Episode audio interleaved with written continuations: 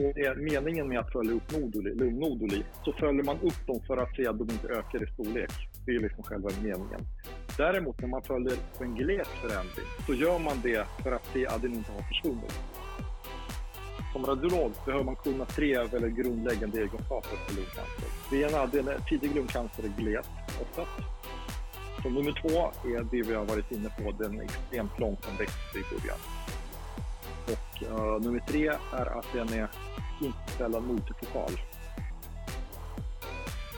Nelson-studien ledde till att det blev konsensus att man ska göra screening på lungcancer. Så, så de, de, de där pilotprojekten som körs i olika länder, inklusive vårt pilotprojekt, de, de svarar inte på frågan om man ska screena, de, de försöker besvara de logistiska utmaningarna. I avsnitt 18 av Röntgenpodden hör vi Vitali Gråsman, thoraxradiolog i Stockholm, berätta om lungcancerscreening. Vad är fördelarna för patienterna och hur tänker man sig ett eventuellt upplägg med screening i Sverige? Vitali berättar mer om ett projekt med lungcancerscreening som kommer gå av stapeln i Stockholm. Allt detta och mycket mer i avsnitt 18 av Röntgenpodden.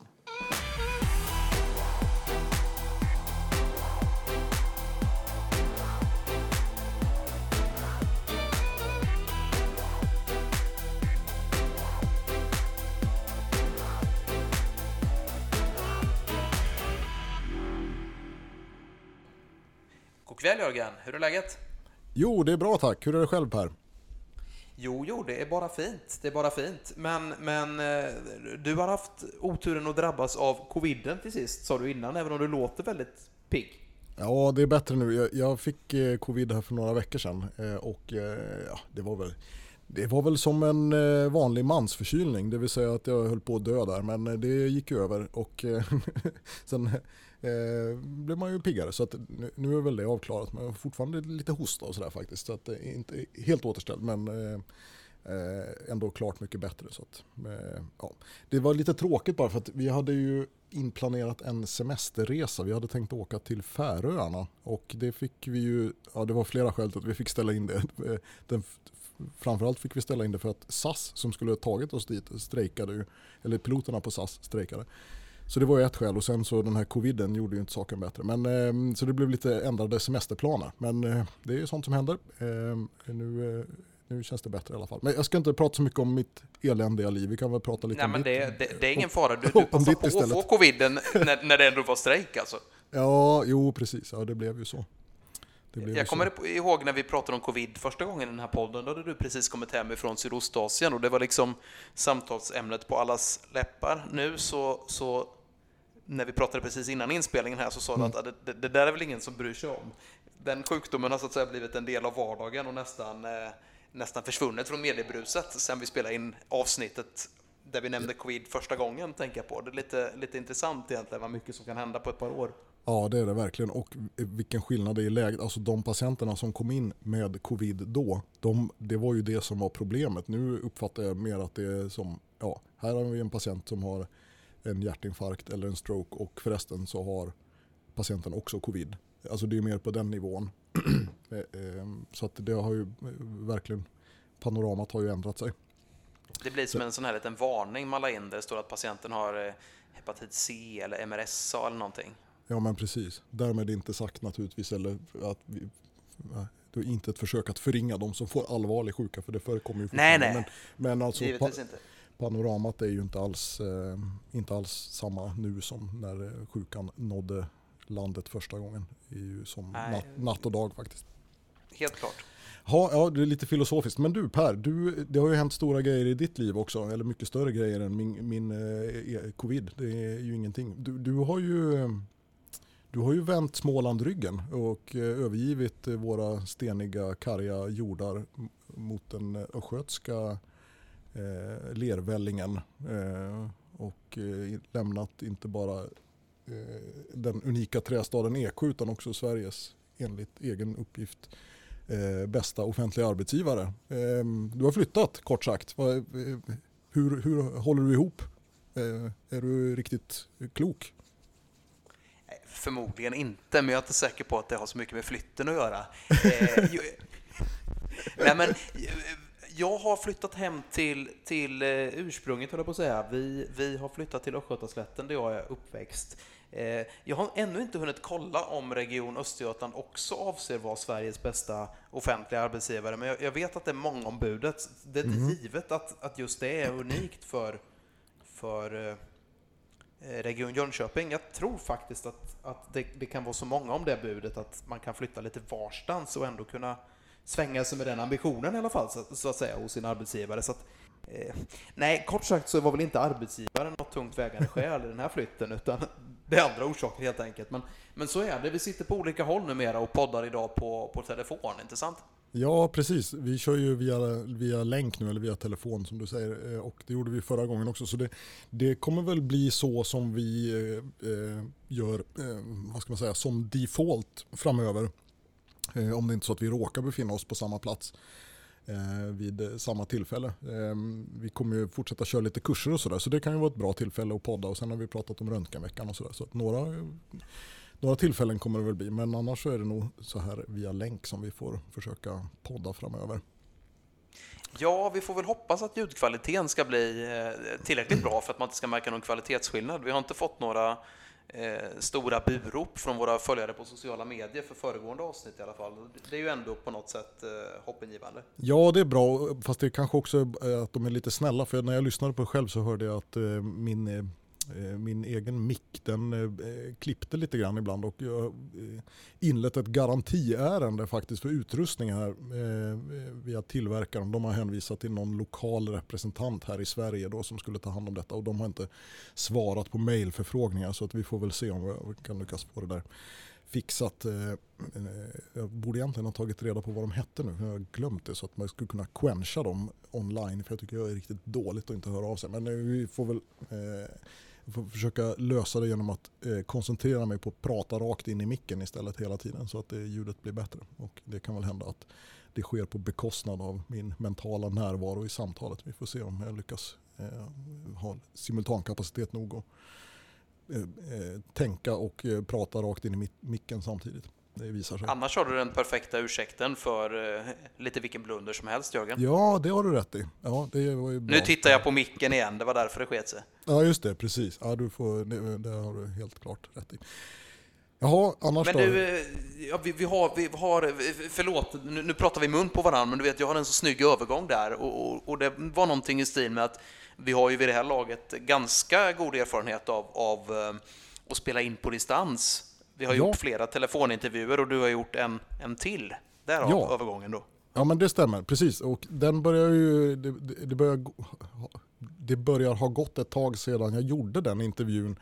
Eh, det var ju före sommaren och sen har den liksom legat till sig lite här och eh, blivit eh, tagit lite tid innan jag har fått tummen ur och klippt den färdigt. Men det är alltså en intervju med en thoraxradiolog i Stockholm som figurerade i Läkartidningen där han blev intervjuad om ett, eh, eh, ett försöks eh, eller ett projekt med lungcancerscreening som man tänker starta i Stockholm. Och det tyckte jag lät väldigt intressant. Så jag kontaktade honom, han heter Vitali Grozman. Eh, och intervjuade honom lite om eh, ja, dels det här projektet då, vad det innebär och lite om tankarna bakom lungcancerscreening och vetenskapen bakom och vad man förväntar sig och sådär. Så att den intervjun har vi på lut då. Jag har ju hört intervjun, det har inte lyssnarna, så frågan är om vi ska, vi ska sända den innan vi, vi reflekterar över den, eller vad säger du? Ja, det är väl inget att vänta på, utan det är kanske bara att köra igång. Det tycker jag. Så här lät det när Jörgen intervjuade Vitali. Då har vi med oss eh, Vitali Gråsman här i Röntgenpodden. Välkommen till podden Vitali. Tack så mycket. Eh, du är eh, biträdande överläkare på Karolinska Universitetssjukhuset i Solna, inte sant?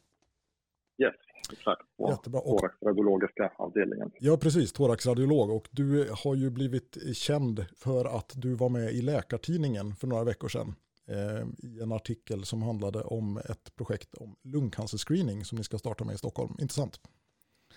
Yes, exakt. Just det, och jag tänkte att vi skulle prata lite grann om det här projektet eh, och eh, lite om bakgrunden om varför just lungcancer är, är en intressant cancerform att, screen, att screena kring. Då. och hur den skiljer sig från andra cancerformer i, i termer av dödlighet och så. Vill du berätta lite om det? Mm. Det är en väldigt uh, bra och väldigt intressant fråga. Lungcancer är ju den mest dödliga cancern av alla cancrar mm. egentligen. Och uh, om man bara tittar på kvinnor där man screenar för bröstcancer och uh, livmoderhalscancer så dör det mer kvinnor i lungcancer än i de två cancerna, alltså i bröstcancer och livmoderhalscancer tillsammans mm. i USA. Mm. Uh, och uh, att behandla spridd lungcancer är väldigt svårt, väldigt dyrt. Det är förknippat med fortfarande dålig prognos, även om det har blivit bättre de senaste åren. Och mm. oerhört uh, lidande patienter. Det är en aggressiv cancer, den sprider sig snabbt till hjärnan, till skelettet, kan orsaka smärtor och sådär. Så det är oerhört stort problem och stor utmaning för vården med uh, spridd lungcancer. Mm. Och i nuläget så diagnoseras ju de uh, flesta, alltså en bra bit över 50 procent av alla lungcancer uh, i så att säga, avancerat stadium mm. och endast en mindre del i, i tidigt stadium då de kan lokalbehandlas med god prognos. Samtidigt är det så att uh, lungcancer är uh, under många, många år, man ska säga, uh, kanske 10-20 år, som det kan synas på CT och utgöra en väldigt tidig långsamväxande cancer eller en prekancerös förändring, något som kallar adenokarcinoma in situ, ja. AIS. Så vi har oerhört lång tid på per individ att upptäcka uh, det här långsamt växande förändring. Mm. Som sagt, uh, åtminstone fem år, men i, i, i många fall kanske 20 år. Ja. Och uh, när man lokalbehandlar en sån tidig förändring uh, med uh, kirurgi eller strålterapi så är resultaten oerhört bra. Och frekvensen av recidiv efter en lokalbehandling av en tidig lungcancer eller precancerös förändring väldigt nära noll. Mm. Så upptäcker man en tidig lungcancer hos en patient och kan framgångsrikt behandla den, då kommer inte den här patienten dö av den här lungcancern. Sen kan individen få en ny lungcancer. Just det. Men, ja, men, men, risken att dö i den behandlade cancern mm. är väldigt nära noll. Så för individen uh, så är vinsten med tidig upptäckt oerhört stor. Just det. Och det är väl det som är skälet till att just screening är så eh, är rätt metod. För, för de här eh, tidiga formerna av tumörer, de är ju i princip alltid asymptomatiska, eller hur? Utan om man hittar dem så är det ofta som antingen som bifynd för att man gör undersökningar av ett annat skäl eller så kanske patienten har symptom i form av hosta eller så, men det är inte den där lilla eh, tidiga tumören som ger hostan utan att det är något annat som, som patienten hostar av så att säga. Exakt så. Exakt. Den här tidiga förändringen gör ju inte ont.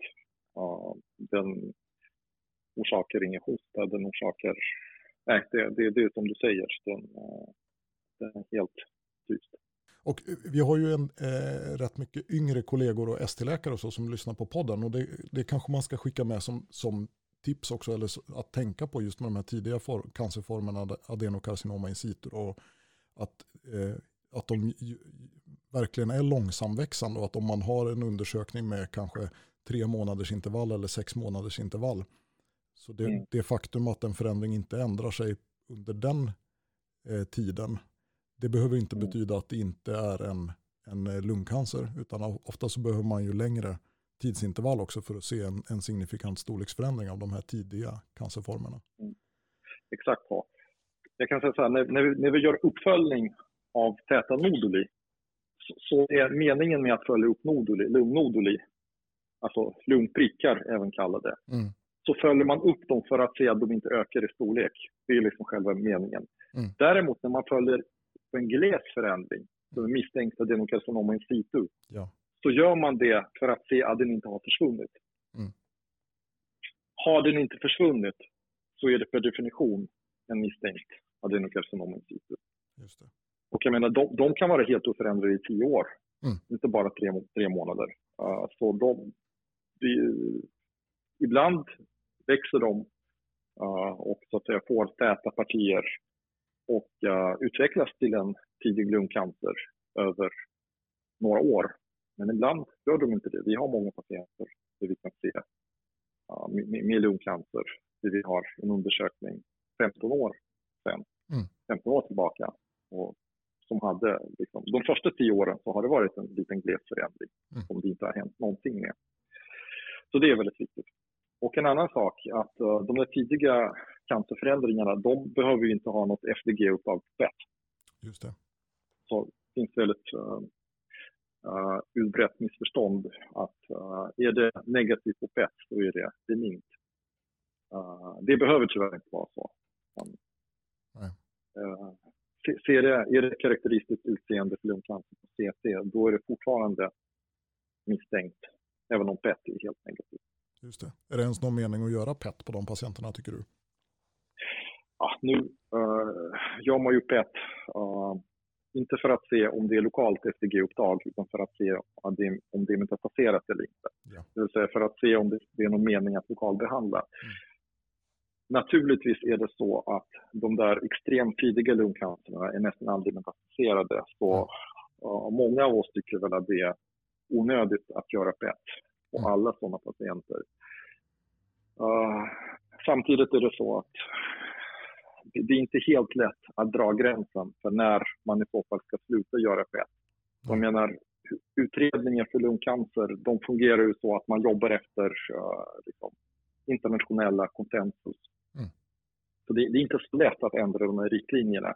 Jag kan mycket väl tänka mig att man ja, hos vissa av de där patienterna kommer att hoppa över PET i framtiden. Mm. Men det, det, det, jag vill bara säga, det är inte så enkelt. Alltså det, det, det, går inte att säga, nej men kan vi inte bara komma överens om att sluta göra fett? Det, det fungerar inte riktigt. Ja, jag förstår. Mm. Eh, men vad bra, då har vi fått lite om bakgrunden om, eh, om själva cancerformen och varför, eh, varför det är viktigt att hitta den tidigt och, och därmed eh, varför det är en poäng att, att göra eh, att titta på möjligheten att screena för den här cancerformen. Och det finns ju studier som, som är gjorda redan då. Jag tänker på en, en som är gjord i USA till exempel som heter NLST. Eh, vill du berätta lite om, om vad man hittade i den studien och vad, vad, vad det har lett till där? Mm, exakt. Nej, men den, den, studien, där har man ju randomiserat ungefär 53 000 patienter. Ja. Uh, och uh, kontrollgruppen har screenats för lungcancer med lungröntgen. Mm. Eh, och eh, den aktiva gruppen då med uh, lågdos CT. Ja. Och där har man gjort två stycken CT med ett intervall på, jag kommer inte ihåg om det är ett eller två år. men, men i alla fall så har man i den här studien sett en riskreduktion i i lungcancerdöd med 20 procent. Just det. Sen så uh, har man uh, gjort den, den, lite senare studien, Nelson-studien gjord i Nederländerna och Belgien. Ja.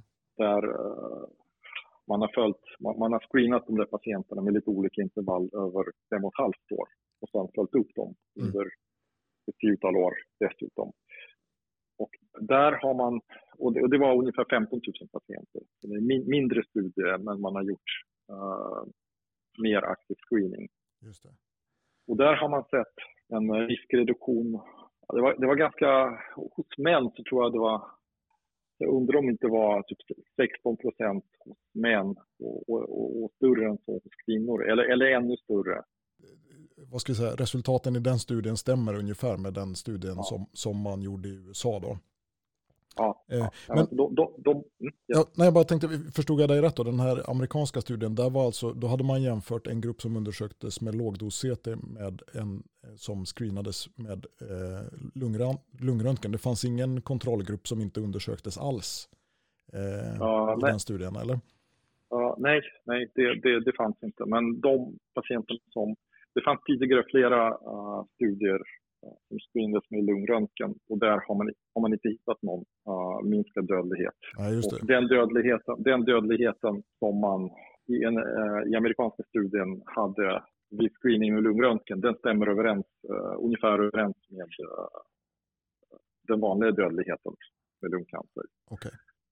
Och i den här holländsk-belgiska studien, Nelson-studien, mm. där var kontrollgruppen ingen screening alls. Nej, precis. Det var det jag tänkte, för det skiljer ju de där mm. studierna åt då lite grann. Men, mm. men eh, det är klart, om man, om man kan jämföra screening med lungröntgen eh, om det inte gör någon skillnad jämfört med att inte undersökas alls, då blir ju liksom screening med lungröntgen ett proxy kan man säga för att inte undersökas alls i, i NLST-studien då tänker jag. Ja, alltså just, just nu är det en internationell konsensus att uh, screening, screening med lungröntgen uh, i det här sammanhanget inte. Nej, precis. Och det, stämmer väl intuitivt med, med vad man, vad man eh, kan tänka sig när man sitter vid granskningsstationen. Att eh, lungröntgen är ju inte särskilt sensitivt på de här tidiga cancerformerna tyvärr. Absolut, ja. När jag tittade lite på den där NLST-studien, eh, där såg jag en siffra som var ganska intressant eh, apropå bifynd och falskt positiva fynd. Att det var ju en väldigt hög andel av de, de fynd som man Eh, gjorde att patienten inte föll ut som en, en helt normal undersökning som sen inte visade sig vara lungcancer. Alltså det var en, en siffra på 96 procent som jag såg som var då falskt positiva. Eh, men, men det var inte alls lika hög andel i den här Nelson-studien. Eh, känner du till något om varför det var så stor skillnad mellan de här studierna vad gäller den siffran? Eller? Alltså I Nelson-studien hade man väldigt avancerade kriterier för uh, hur man följer upp vissa bifynd inom ramarna för själva screening. Okay. Alltså, uh, amerikaner gjorde bara två CT. Ja. Medan man inom Nelson-studien gjorde, ah, hur många CT var det? Det var fyra eller fem CT har jag för mig att man gjorde. Okay. Och uh, gör man flera CT, uh, då, då har man en helt annan möjlighet att följa upp uh, bifynd inom ramarna för screeningen. Just det. Och deras, deras algoritm var, eh, för det var väldigt avancerat. Det liksom handlar om uh, Ja, men och, och det, då verkar det som att i den här Nelson-studien så har man hittat vettiga kriterier för att selektera fram de patienterna då, så att man inte eh, liksom reagerar på, på allt. Men alltså den studien var ju, NLSD-studien skedde ju mycket tidigare än Nelson-studien. Ja. Och jag menar, alltså, vår kunskap om uh, lungcancer på CT och överhuvudtaget lungförändringar på CT har ju ökat markant mm. bara de senaste 5-10 åren. Mm. Alltså för, för 10-15 år sedan så visste man väldigt, väldigt lite ja. hur lungcancer såg ut.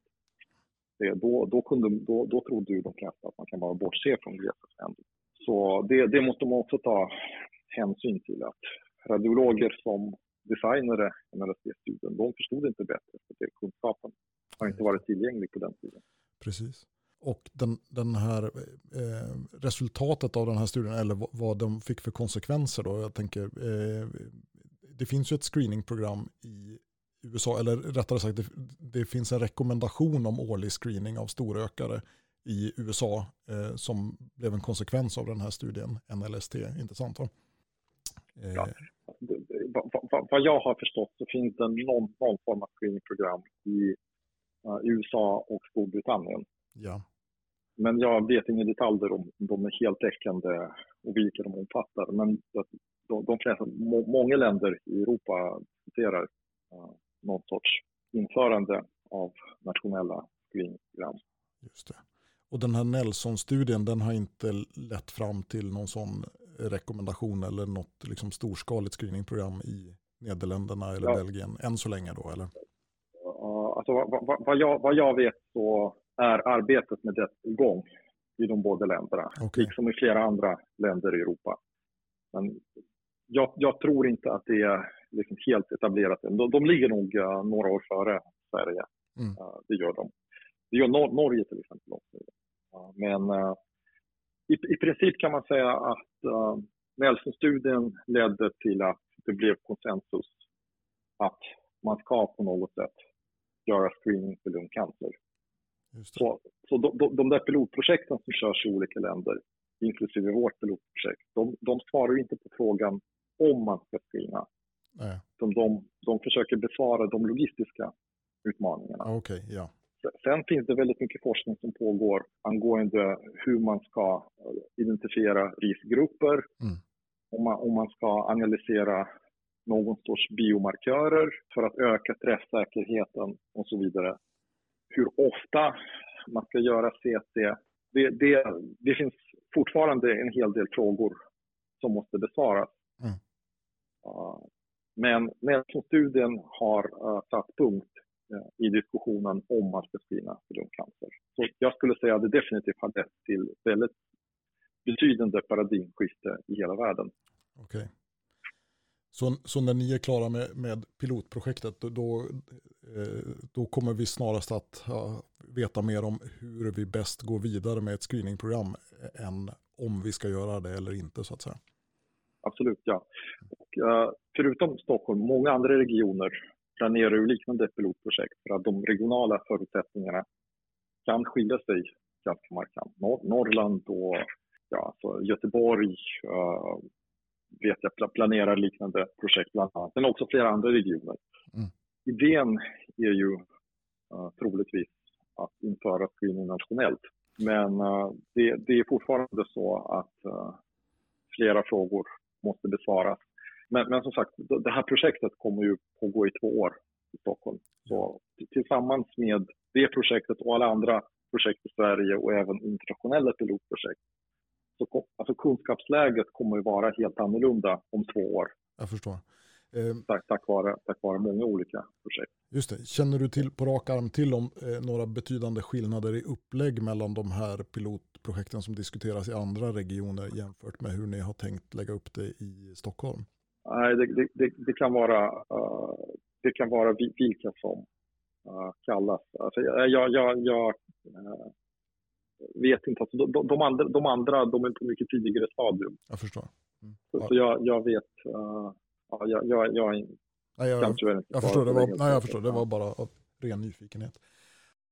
Jag tänkte vi kan väl prata lite bara om själva det här projektet som ni håller på då som, som vi tycker är intressant och, och kanske framförallt vad det har för potential att påverka eh, radiologin i stort liksom längre fram om man tänker att det blir allmänt ungefär som mammografiscreening redan är och hur det liksom påverkar ja. allmänradiologer och så? Uh, ja, ja alltså det, kom, det kommer inte vara thoraxradiologer som gör det, utan det, det kommer bli, i alla fall i Stockholm kommer det nog bli outsourcat till allmänradiologi. Ja, precis, och då, när, man, när jag läste artikeln som stod i Läkartidningen så eh, menar du på att det det är inte helt oproblematiskt. Det är liksom inte bara att sätta sig och, och börja och granska de här bilderna utan att det, det krävs lite bakgrundskunskap och så. Då.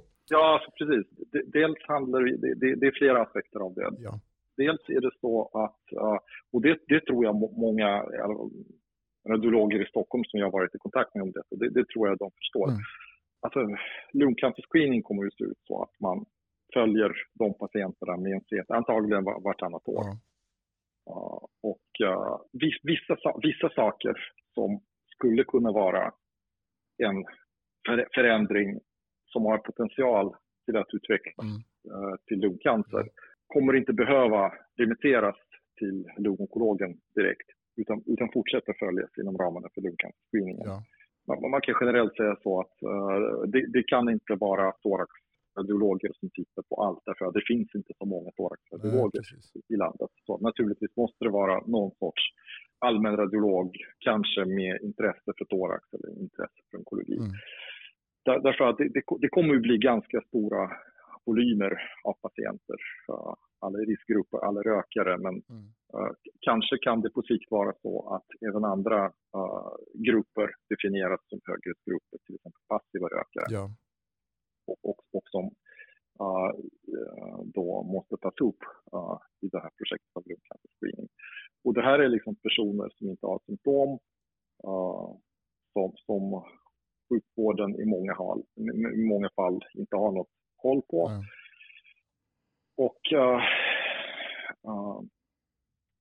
den viktigaste frågan för en radiolog som tittar på en screeningundersökning ja kommer vara att ska man remittera den här patienten vidare eller inte. Just det.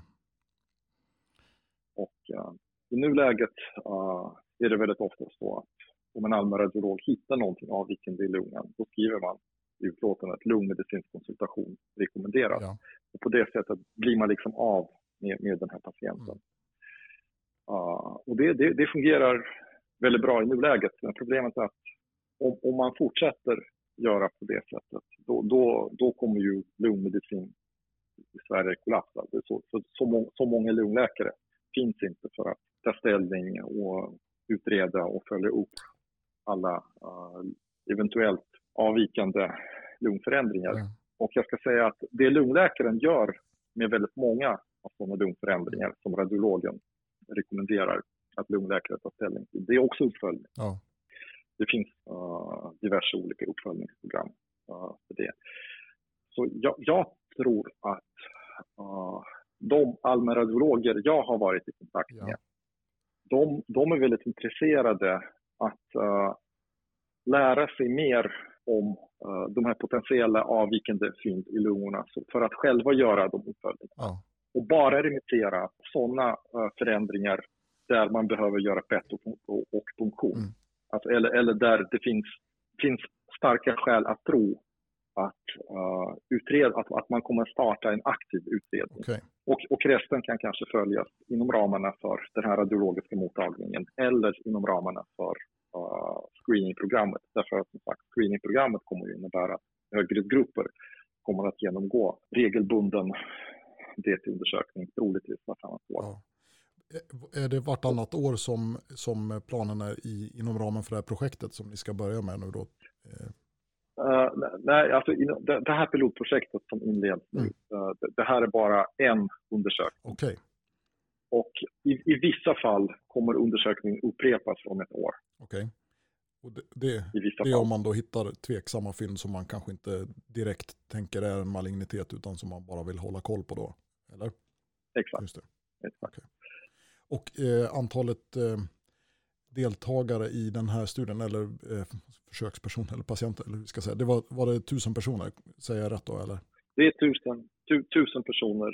Uh, det är tusen kvinnor som kommer till mammografin på Södersjukhuset. Ja. Uh, eller så här, så här är det, de kvinnor som kommer till mammografi på Södersjukhuset, de kommer att erbjudas att fylla i en enkät. Mm. Uh, och i den enkäten så kommer det liksom framgå, i den, de, den enkäten kommer att selektera fram högriskpersoner okay. för lungcancer. Och det är alltså tusen högriskpersoner som ska få, som, som är tänkt att de ska genomgå uh, screening inom ramarna för det här pilotprojektet. Ja. Och högriskgruppen då, den definieras som storökande eh, kvinnor? Det, storökande kvinnor, ja, över en viss ålder. Ja, och vad drar man gränsen då för att vara storökare? Vet du det, på raken? Det, det, det, det är ett, uh, man, man, kan för enkelt säga att det är 30, 30 paket år och man, man ska ha slutat uh, inom tio, uh, för mindre än tio år sedan. Vad är skälet till att man har valt just kvinnor? Är det just för att um, det, det, är en grupp som är lätt att nå ut till i och med att man eh, fångar dem på mammografin då så att säga? Eller är det medvetet för att eh, eh, de skulle ha större risk att få lungcancer? Ja, nej. Det, det, orsaken till det är bara att det här projektet från början skulle ha ännu starkare koppling till mammografiscreeningen. Just det. Man, man hade tänkt sig från början att uh, screeningsundersökningen skulle äga rum liksom, på mammografienheten. Ja. Ja, men det låter väl som ett vettigt sätt. Då. I idealfallet så ja. är det ju en, en, stor andel av kvinnorna som kommer. Men jag kan ju tänka mig för sig att det sker ett bortfall där. Och de som inte dyker upp till mammografiscreeningen eh, kanske man kan tänka sig att det är högre frekvens av rökare i den gruppen eh, som går miste om den här ja, möjligheten. Det, det, ja, precis. Och jag, jag tror att uh, det där att gå via mammografin för att identifiera en eh, grupp personer för pilotprojektet. Jag, jag tror att det bara är enklare praktiskt. Precis. Ja, men det funkar ju bra till pilotprojektet eh, med, om man tänker sig att, att det blir lyckat och att man ska gå vidare sen med någon form av allmän screening. Då mm. får man ju ta, nå ut till de här grupperna på ett annat sätt då förstås. Ja, ja, ja. och det diskuterar man jättemycket nu. Och det, det är väl, uh, det finns ju starka skäl att tro att olika grupper kommer att vara olika intresserade av att delta ja, i detta. Precis. Jag menar, I England och USA så, så, har man sett att uh, det är ganska stora problem att nå till högriskgrupper. Mm. Förmodligen kommer det vara lite lättare i de skandinaviska länderna. Därför att folk är så att säga av Kanske lite mer traditionen, följsamma, mer laglydiga ja, och sådär. Ja. Men vad, vad, vad, är det, vad är det för metoder ungefär som ni, som ni ser framför er eller har, har diskuterat alltså för att nå ut till personer eh, om det blir en allmän screening längre fram då? Ja, alltså i England då så där, så, till exempel så har man ju ställt datatomografen på, på en långtradare och kört ut till små byar på engelska landsbygden okay. och bara mm. Övertalat folk på plats att liksom lägga sig i datatomografen och screena sig. Men det är tveksamt att det kommer att göras i Sverige. Jag antar att man kommer behöva köra väldigt mycket riktad reklam. Mm på, på olika ställen och eventuellt på olika språk. Att man går in på en viss hemsida och genomgår ett frågeformulär och får då veta om man är högriskgrupp eller inte. Så att man kan, man få erbjudande om screening. Men jag tror man, man kommer nog behöva vara lite nyskapande uh, och försöka, försöka fundera hur man når ut till olika grupper. Men Ja, för, ja, ja. för dels det är ju inte, det är ju inte riktigt som med mammografiscreeningen att där ska liksom alla kvinnor i idealfallet undersökas oavsett om de känner sig friska eller sjuka så att säga. Utan här, här ska man ju, man ska ju nå ut till alla och dessutom ska man ju då göra en selektion bland alla. Att det, ba, det är mm. bara de som uppfyller vissa kriterier som, som, eh, som ja. ska screenas. Så det måste ju vara någon form av filter eller, eller fråge, frågeformulär inblandat eh, om man säger. Och uh, en annan svårighet är att uh, hur man definierar en högriskgrupp mm. kan skilja sig lite grann. Det skiljer sig mellan olika länder. Antagligen, uh, om, om, man får ny kunskap mm. så kan man inkludera fler grupper i begreppet högriskgrupp. och sen så kan inte den här högriskgruppen vara för bred heller för att man, man vill ändå hålla, alltså åtminstone någon procent. Uh, alltså man, man, vill, man vill inte uh, screena så breda grupper att det blir liksom en, en hundradels procent av uh, screenade personer Nej, uh, som, får, som har positiva fynd. Man, man, vill, man vill hålla den här, man vill hålla uh, den här frekvensen av upptäckt cancer på en, på en tillräckligt hög nivå för att kunna motivera bred screening. Samtidigt vill man inte missa allt för många uh, människor med potentiell uh, lungcancer. Och det som kan vara problematiskt med just den här definitionen av högriskgrupper är att man kommer hitta ganska många cancer bland de här personerna, mm. men man kommer också, man kommer också missa uh, rätt så många. Okay. För att, för att de personerna inte inkluderas i, i urvalskriterierna så att säga, eller? Nej, exakt. Alltså, de här urvalskriterierna omfattar ju inte passiva rökare. Och uh, just nu så är det en annan intressant grupp som får lungcancer och den gruppen ökar. Det är yngre personer som aldrig har rökt. Mm. Och framförallt kvinnor som får lite andra typer av lungcancer. Mm. Och uh, det pågår väldigt mycket diskussioner om hur man ska identifiera de där grupperna i tid. Precis, och det, det, är ju ena sidan av myntet tänker jag då, de som, de som man inte fångar för att de filtreras bort i urvalsprocessen. Men sen motsatta problemet är ju alla falskt positiva fynd också. Då man, man, man hittar förändringar som kanske kan vara cancer och som sen inte visar sig vara det. Då. Eh, mm. Och eh, det, det, är en sak som jag är lite nyfiken på hur ni tänker tänker att dels det och dels alla bifynd. För att eh, det finns ju massa andra saker som kommer med också. Tyroidea och binjurar och skelett och sådär på de här lågdos DT-undersökningarna. Hur är tanken att de eh, eventuella bifynd ja. i de eh, organen och strukturerna ska hanteras? Ska man bara bortse från det eller liksom finns det någon? Eh... Det är en väldigt bra fråga. Därför att jag tror att, jag tror att också det, det som skiljer den här typen av screening från många andra typer av screeningar. Mm. Det är att när man gör CT så ser man väldigt många organsystem. Precis. Och då kommer man naturligtvis se väldigt många avvikelser. Jag kan börja med bifynden. Uh, vi, vi har nu i det här pilotprojektet kommit överens om att om vi ser uh, signifikanta bifynd mm. så kommer vi remittera de patienterna för utredning. Ja. Och nej, alltså, vi, vi kan inte bortse från signifikanta bifynd. Det, det, det, går inte. Däremot är det lite grann upp till oss uh, på thoraxröntgen att uh, bestämma oss för vad som är ett signifikant bifynd. Ja. Är till exempel höggradigt emfysem signifikant bifynd? Antagligen. Mm. Men var ska man dra gränsen för när emfysemet är signifikant eller inte? Ja, precis. Är stort hjärta eller till exempel väldigt mycket kalk i kranskärlen ja är det ett signifikant fynd och var ska man dra gränsen? Och det här, det här är en jättesvår fråga. Uh, vi, vi kommer att uh, ha en uh, AI-produkt som hjälper oss att gradera till exempel kalk i hjärtat, okay. emfysem, mäta aorta och sådär. Mm. Och vi, vi kommer behöva diskutera den här frågan med lungläkare och kardiologer för att förstå hur vi ska hantera uh, den här gruppen. Det, det är inga lätta frågor, men vi måste komma överens om någon sorts cut-off uh, för när detta ska uppmärksammas. Ja, precis. Och det är ju intressanta, just de bifynden som, som du nämner som exempel då, emfysem och förkalkade kranskärl och så, eftersom urvalsgruppen är storökade så är det ju ganska stor sannolikhet att man kommer hitta rätt, rätt mycket av just de bifynden. Eh, och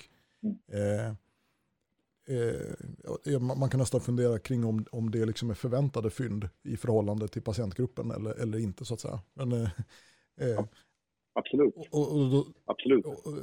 men det är intressant det du säger att det är lite upp till granskarens eget omdöme då att avgöra om, om fyndet är så pass allvarligt så att det behöver undersökas vidare eller inte. Då. Ja, vi, vi uh, kan inte svara på en fråga, på frågan hur Katov ska ligga nu. Utan det, det, här, det här är något som kommer behöva seriös diskussion med bland annat kardiologer och läkare. Ja. Men, men ett mått av eget omdöme kommer naturligtvis uh, finnas också. Och, och, och där, uh, där måste uh, radiologer bilda någon form av gemensam uppfattning hur vi gör mm. med de här patienterna. Det kan inte vara så att en radiologisk mottagning som håller på i den gruppen remitterar alla och en annan remitterar ingen.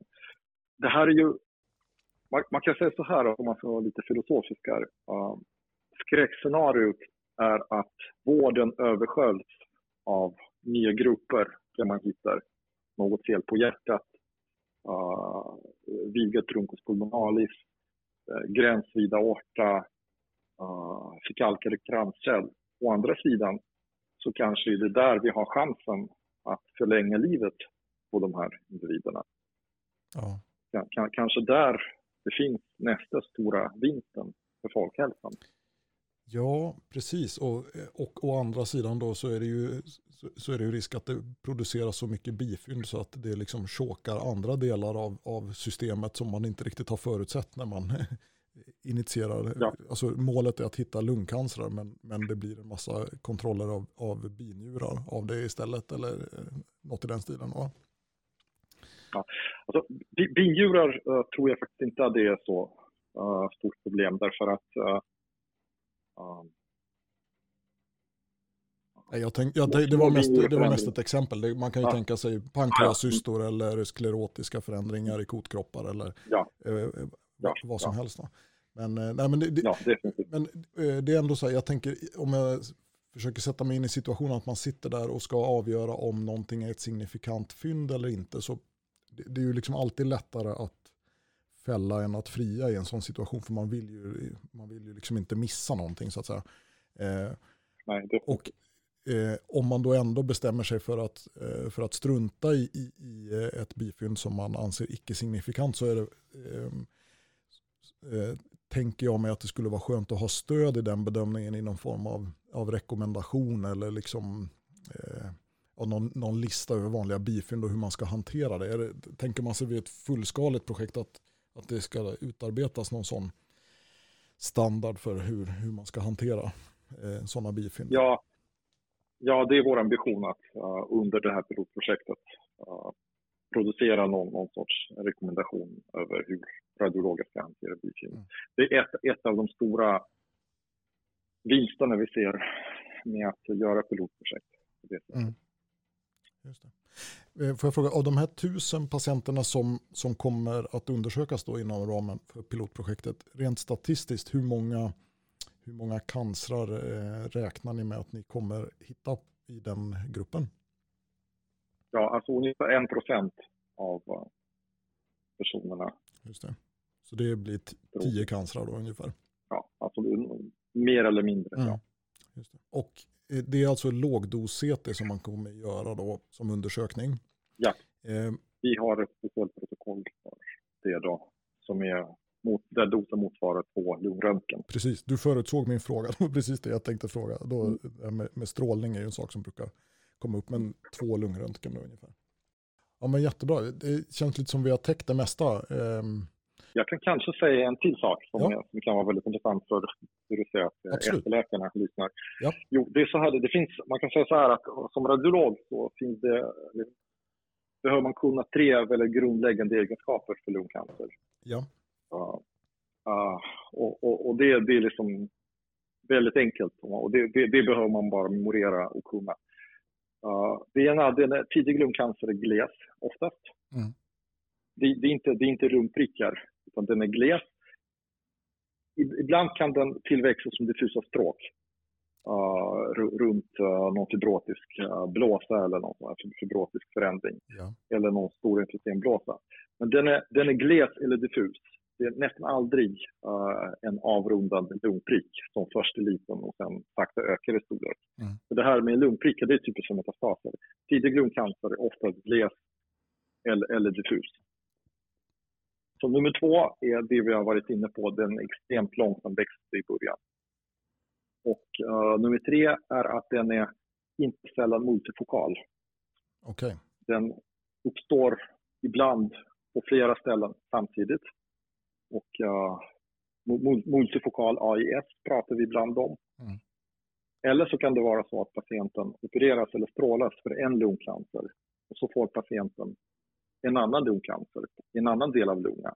Och då är inte detta ett recidiv, det är inte någon metastas, en metastas eller så, utan det är allra, allra, allra oftast en ny lungcancer som patienten har fått. Och den behöver också behandlas lokalt. Då.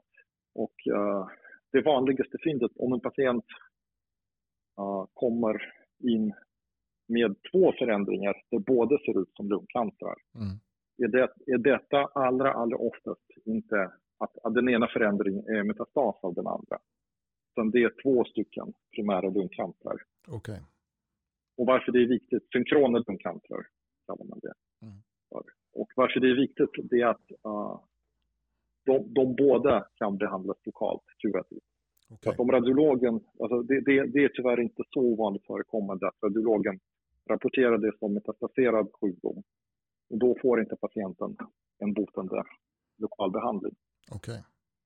Vilket, så att säga, uh, tumörstadiet uh, annars skulle medge. Just det. Fantastiskt och jättebra att med, med, tips till våra unga kollegor. Det är superbra saker att tänka på. Ehm, nu, nu när du har chansen, Vitali, eh, kan du få passa på att göra reklam för just thoraxradiologi. Varför ska man välja det om man är ST-läkare?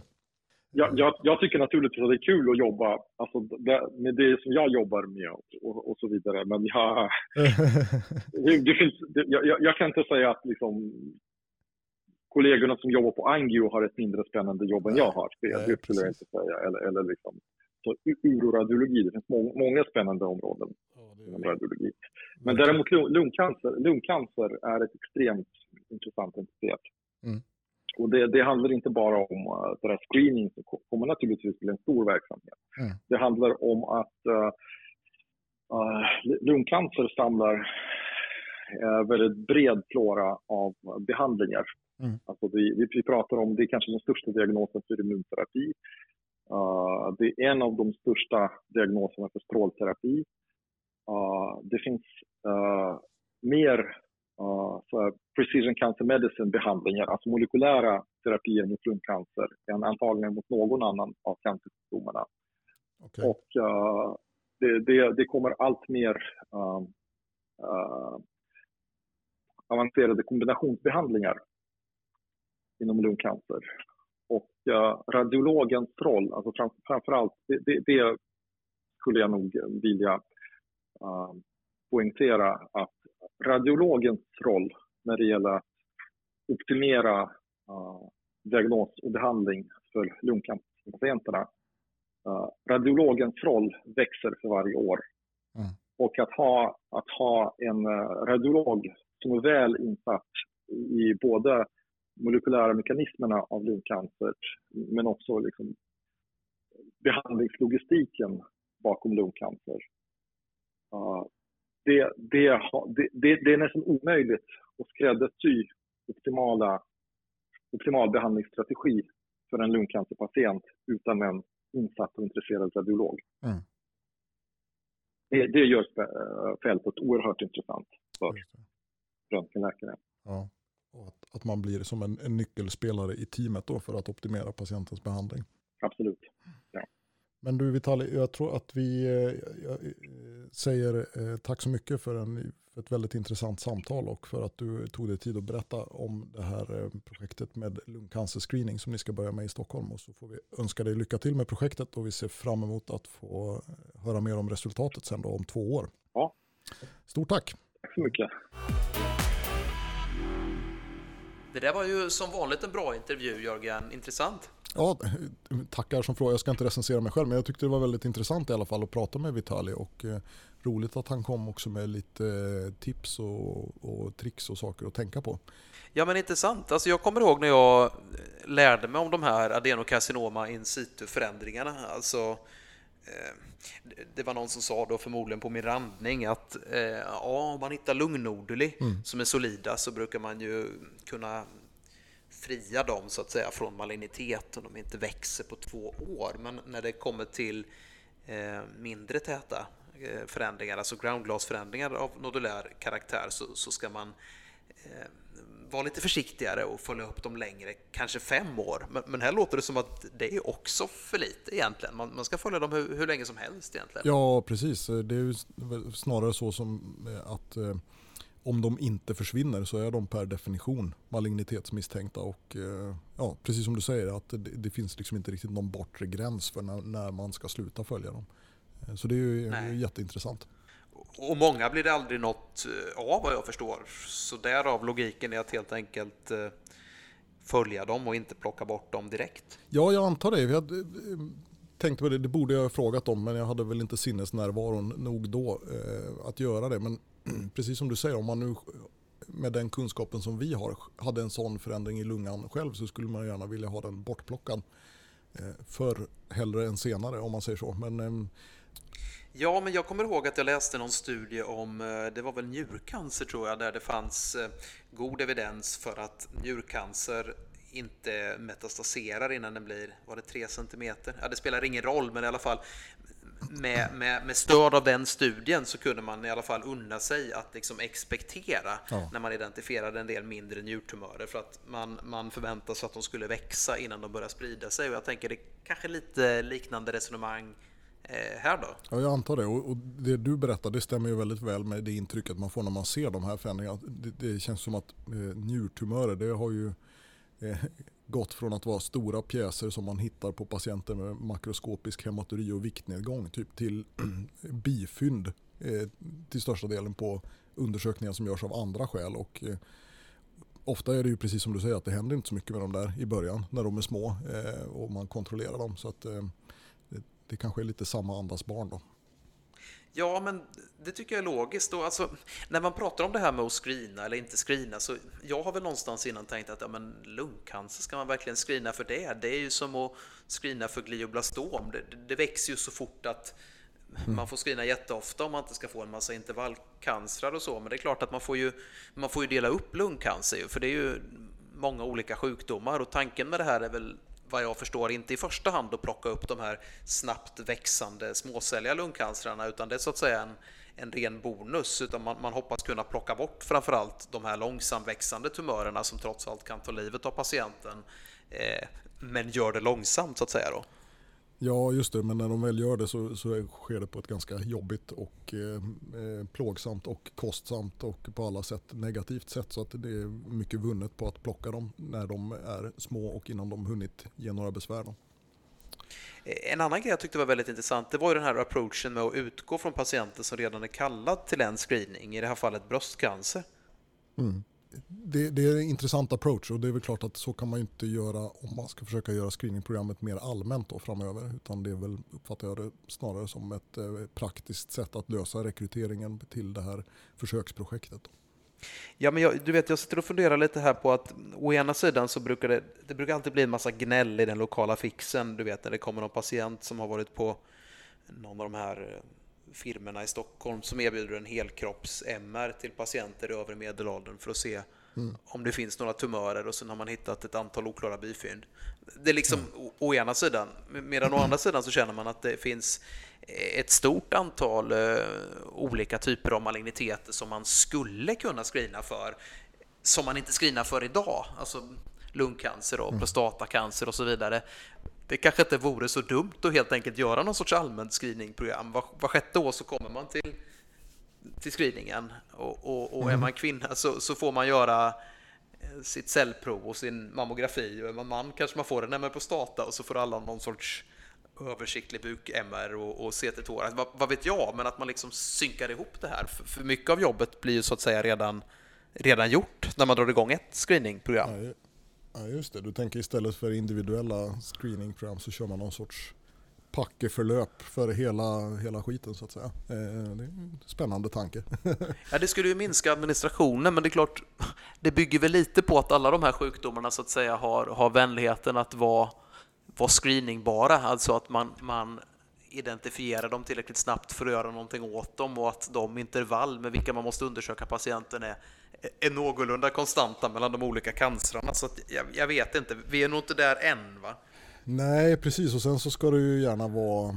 Det hade ju varit smidigt om, om, allt, eh, om alla åkommor man letade efter eh, hittades bäst med en och samma modalitet. Men så är det ju tyvärr inte riktigt. Utan det är ju prostata, då är det ju MR, även om du har eh, försökt lobba lite för CT prostata här i tidigare avsnitt. Och vad gäller lungcancer så är det ju CT och mammo, ja det kanske brösten kommer väl med på CT men det är ju inte riktigt, ja. Det blir, väl, det blir väl väldigt komplext men det är klart, man lite tilltalad av, av konceptet blir man ju förstås. Så att om det är någon kreativ eh, och driftig människa som, som hör det här så kanske de har fått ett uppslag till eh, eh någon policyförändring här framöver. Vem vet? Det kanske till och med blir ett Nobelpris av det någon gång framöver. Ja, vi får se. Men, men något säger mig att om tio år så kommer vi screena för fler cancersjukdomar än vi gör idag.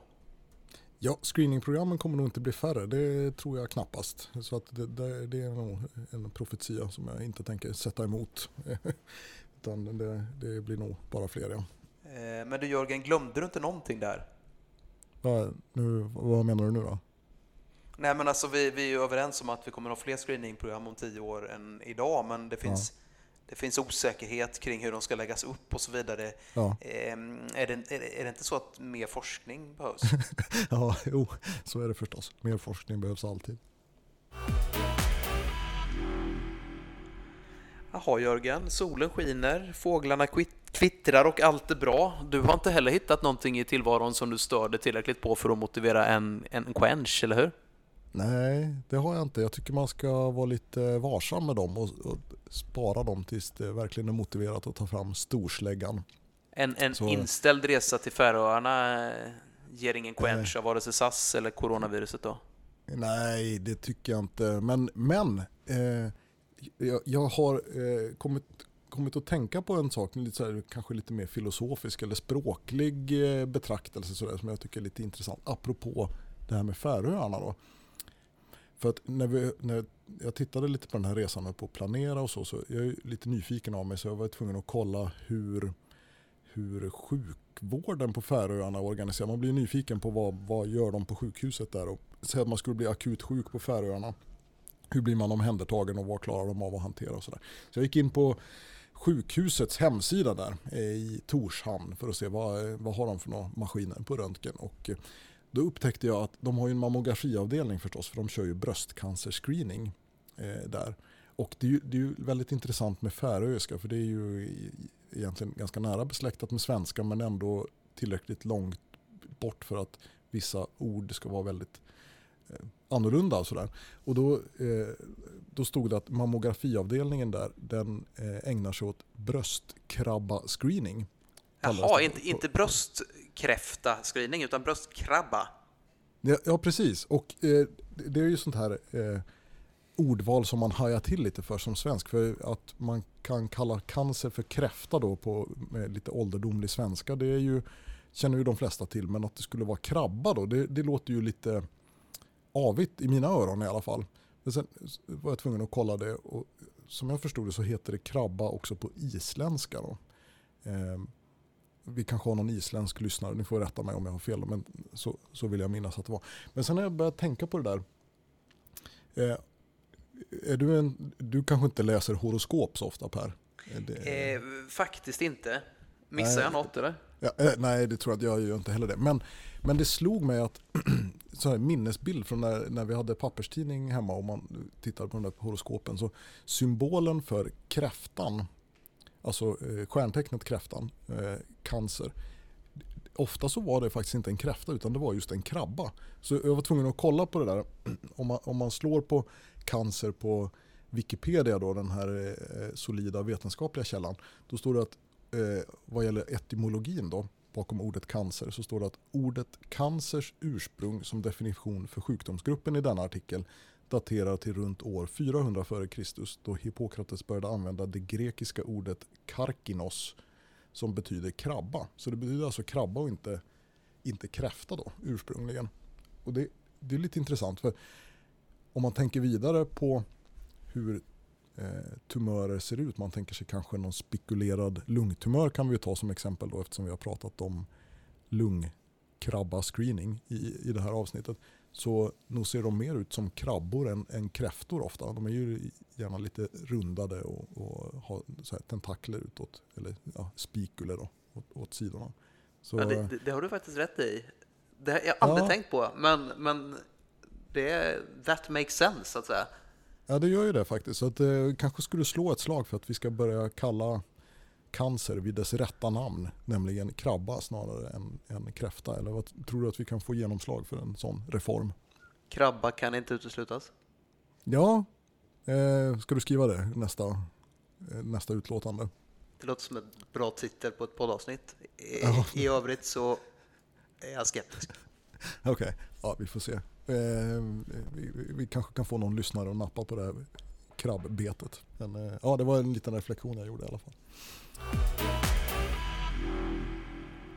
Jaha Per, då har vi lyckats begå eh, ett poddavsnitt mitt i semestertiderna. Det tycker jag är lite imponerande faktiskt. Ja, ovanligt snabbt i förhållande till när vi gjorde föregående poddavsnitt. Det här med distansinspelning ja. kanske, det, det kanske är en bra grej.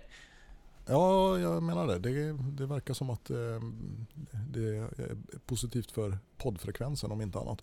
Har du något spännande att berätta om vad du tänker göra framöver, närmaste framtiden här eller? Nej, det blir väl att utforska det här alternativa sättet att arbeta som jag kommer ägna mig åt eh, under, eh, under åtminstone det här eh, halvåret som kommer nu. Eh, förmodligen inte så mycket längre än det. Det har vi ju pratat om att vi skulle kunna podda om också. Du har ju varit hyrläkare ett tag och jobbat med distansgranskning, det här med, med alternativa sätt att arbeta. Men, men det, det är kanske inget vi ska fördjupa oss i nu, utan snarare spara då till ett kommande avsnitt, tänker jag. Ja, ja, men eller hur. Det har vi ju pratat om faktiskt. Att vi skulle göra ett eh, vad ska vi säga, temaavsnitt eller ägna lite mer energi åt och prata just om det. Olika sätt att arbeta som radiolog då. Antingen som eh, anställd på plats på ett sjukhus eller mer på distans eller eh, köra i egen regi som hyris eller någon, någon variant av kombination av de här fördelar och nackdelar med olika upplägg och så. Så det, det, skulle, det finns mycket att säga om det. Så det håller jag med om. Det är nog värt ett eget avsnitt faktiskt. Så är det och, och då och då får vi ju faktiskt uppslag från, från våra lyssnare per mejl någon enstaka gång, men oftare via sociala medier, alltså gällande saker man vill att vi ska ta upp i podden. Och det, det är ju bara välkommet förstås om det finns ja, eh, fler idéer. Absolut. Och eh, som sagt, det är ju roligt. nu har vi haft eh, intervjuer med lite utomstående personer. Det tyck, jag tycker det har varit väldigt roligt att eh, Eh, ha medverkande gäster. Så att är det någon som har något tips på en person eh, som är kunnig eller som har eh, kanske skrivit ett arbete om någonting särskilt som ni tycker ska uppmärksammas i podden eller, eller så, så hör, ni får jättegärna höra av er och förmedla kontakt så ska vi ta det Eh, ta det under eh, beaktande naturligtvis. Eh, vi är alltid glada för tips och feedback från, från lyssnarna. Då.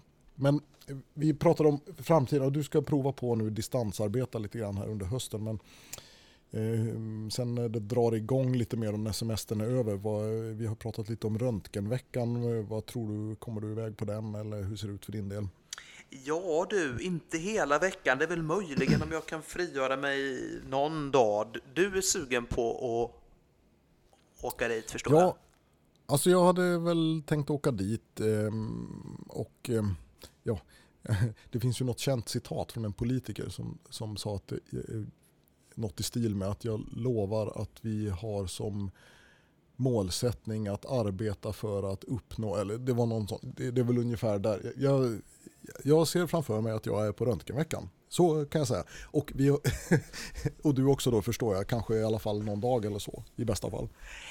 Ja, alltså jag har som ambition att fundera över möjligheten att utvärdera ett besök på, på ja, ja, men det var ju precis på den nivån. Men Eh, eh, vi ska väl delge lyssna. Vi har väl i alla fall eh, diskuterat möjligheten av att eventuellt ha som målsättning att om vi båda befinner oss på röntgenveckan eh, eller eh, kanske även om bara någon av oss gör det så vore det himla kul att eh, dra ihop något socialt event för våra lyssnare. Så kanske att man kan ta en fördrink innan eh, bankettmiddagen eller något i den stilen. Det vore väl väldigt roligt, tycker jag i alla fall. Ja, vi har ambitionen om att diskutera den målsättningen och blir det något så, så hör vi av oss helt enkelt.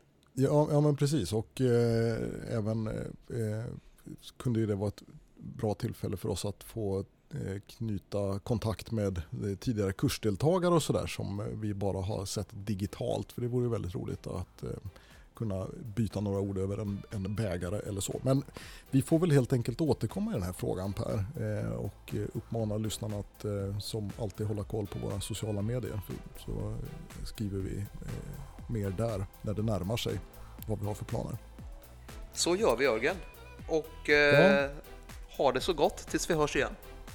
Ja, detsamma och så får du ha det så bra det nu går där uppe i Östergötland och eh, till alla lyssnare så önskar vi en fortsatt trevlig semester om ni har något kvar av den och om inte annat så en fortsatt trevlig sommar och så hörs vi igen i eten framöver. Ha det gott allihopa!